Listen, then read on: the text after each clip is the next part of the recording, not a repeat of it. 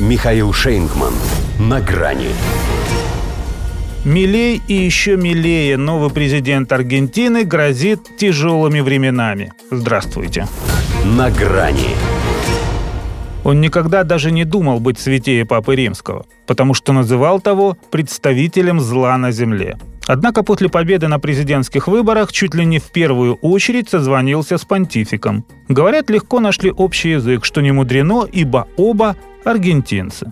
Впрочем, с уходящим главой государства Альберто Фернандесом они вроде тоже земляки. Но по свидетельству очевидцев, их личная встреча прошла натужно, холодно, сквозь зубно и ко взаимному разочарованию друг в друге что не помешало Хавьеру Милею объявить об официальном запуске процесса передачи власти. В президентский дворец он въедет 10 декабря. И это значит, что у его сограждан остаются недели до конца той полосы, которую они считают черной. А потом они поймут, что она была, если и не белой, то серой, поскольку даже их избранник уже не скрывает, что после инаугурации начнется настоящая чернуха. Ее еще называют шоковой терапией. Страну, сказал, ждут не просто сложные, а чудовищно тяжелые первые шесть месяцев. Так-то по ходу избирательной кампании никто и не обещал, что будет легко. Но в те же думали, что это касается Центробанка, который он собирается закрыть, и министерств, которые грозил взорвать.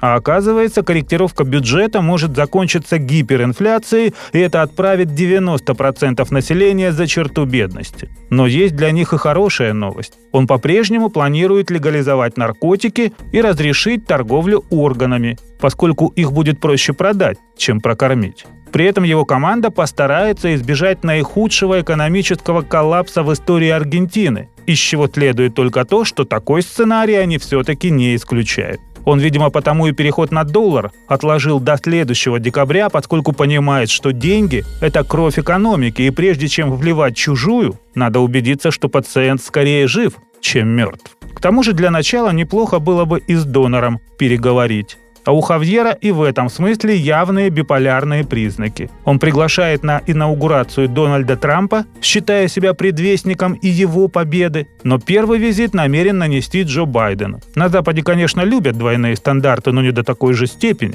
Тем более, что его угрозы порвать с Китаем, Бразилией и Россией тоже оказались слишком преувеличенными. Ничего подобного, уточняет будущая глава МИД Аргентины Диана Мандина, и даже вопрос по БРИКС оставляет открытым. Надо, говорит, посмотреть, будет ли нам полезен такой союз. Хотя и сам БРИКС теперь вправе спросить себя о том же. С чем президент-либертарианец точно определился, так это с реакцией на массовые протесты. Подавлять, сказал, станет жестко.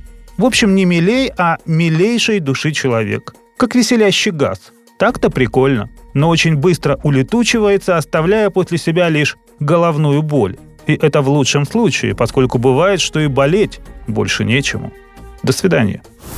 На грани с Михаилом Шейнгманом.